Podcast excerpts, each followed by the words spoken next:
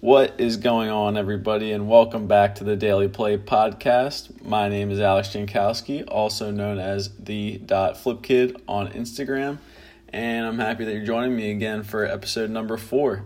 Um, not a ton of new news and cards the past few days, at least nothing crazy that I've seen.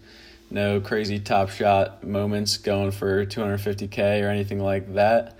However, I did just see Donovan Mitchell get ejected um, which is pretty interesting, kind of fun to watch. Um, but other than that, not much. Um, before getting into my daily play, I do have something I kind of want to share with everyone. Um, little uh, quote or lesson from a book I've been reading. Yeah, I read books.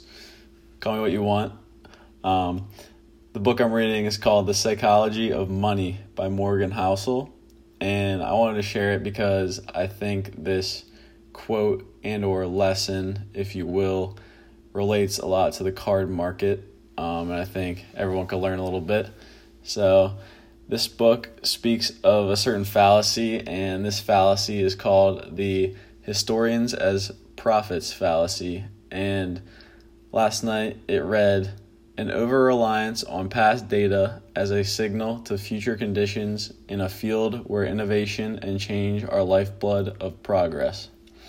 So basically, to me, this is saying that we should not over rely on historical data to forecast the future because of disruptive innovation. Um, I mean, we've seen plenty of inno- uh, innovation in the past, especially the last couple decades. We've seen Netflix disrupt Blockbuster. We've seen the internet do crazy things. Um, but I think this can even relate to cards here just because I think it's hard to predict new ceilings and new floors for cards because of the craziness we've had over the last year. And it's hard to predict how much a card will be worth a year even from now. Um, we're seeing crazy innovation happening in cards today. We're seeing NBA Top Shot not even a card, basically a YouTube clip being sold for thousands and thousands, hundreds of thousands of dollars. Um, and ultimately, this is all taking eyes away from cards themselves. Um, and within cards, we also have AI, artificial intelligence, coming into grading. Um, I've heard HGA is using this, uh, where kind of machines or robots are doing the grading rather than a human being itself to kind of try to get rid of the human error aspect. Um, so things like this will ultimately change grading and cards forever. And uh, this type of innovation, innovation cannot really be predicted by historical data. I mean, no one would have predicted the internet. No one would have predicted streaming. No one would predict robots controlling grading of cards, being able to see cards. Um, but basically my takeaway from this is even though when we feel like prices are really high on cars, like right now I feel like it is, I don't think we should be surprised if we see new and even higher ceilings than we ever did before. Um, especially by the end of this year, if we see the Lakers make a deep run, LeBron start to go high, and then we see Jordans sell for even more. I think we're going to see a Jordan Fleer eclipse the million dollar mark by the end of this year.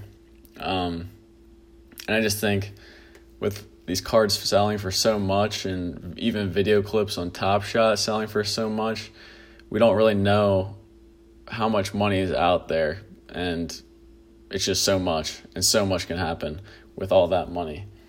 Um, but on the other side, I think we need to be careful and not be surprised if we see new lows. Like, what if modern cards take a huge, huge steep down and we see crazy lows?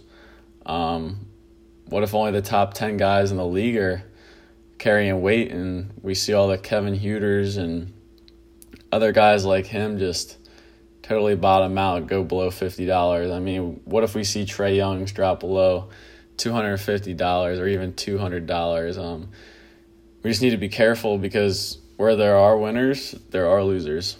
Um, but the book also mentioned something important in that dangerous things happen when you rely too heavily on investment history as a guide to what's going to happen next. And one of those dangerous things is that you'll likely miss the outlier event that moved the needle the most. So, therefore, I encourage you to think outside of the box, not just look at the mainstream Zion and Ja Morant and Luka. Look at the other stuff that will be an outlier, might move the needle. I mean, we saw what happened with the Marvel cards. No one would have really saw that coming.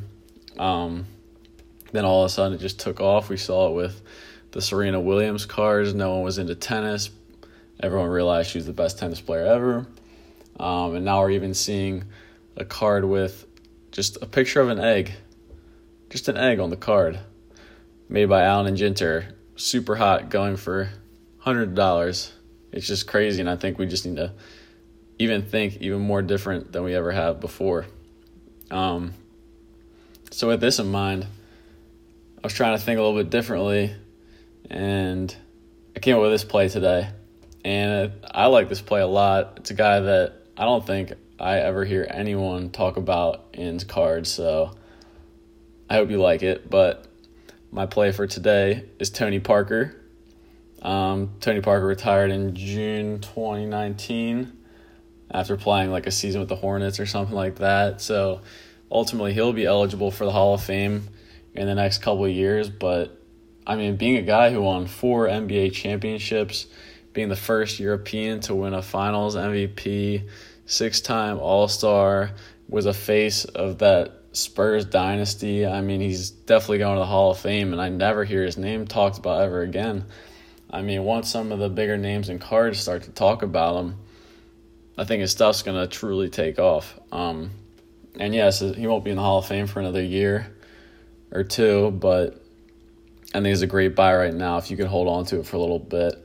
Um, so yeah, go check out his cards. His top one, I think right now is the 2001 Topps Chrome, which is about eighty dollars raw. I see on eBay, but selling for just a new high of two thousand dollars the other day in a PSA 10. So yeah, it's gonna be harder to find one in good condition just because it's an older card, but take a chance, go get a couple.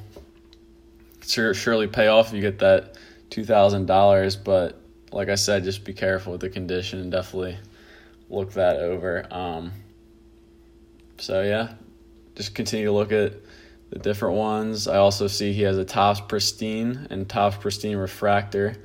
Um, I think that would be a great play just because we saw those Topps Pristine gain a lot of traction from guys drafted in the early 2000s like LeBron and D Wade. Their Topps Pristine have really taken off. So that's my play for today. Tony Parker, go do some research, grab him, hold for a bit, see what happens.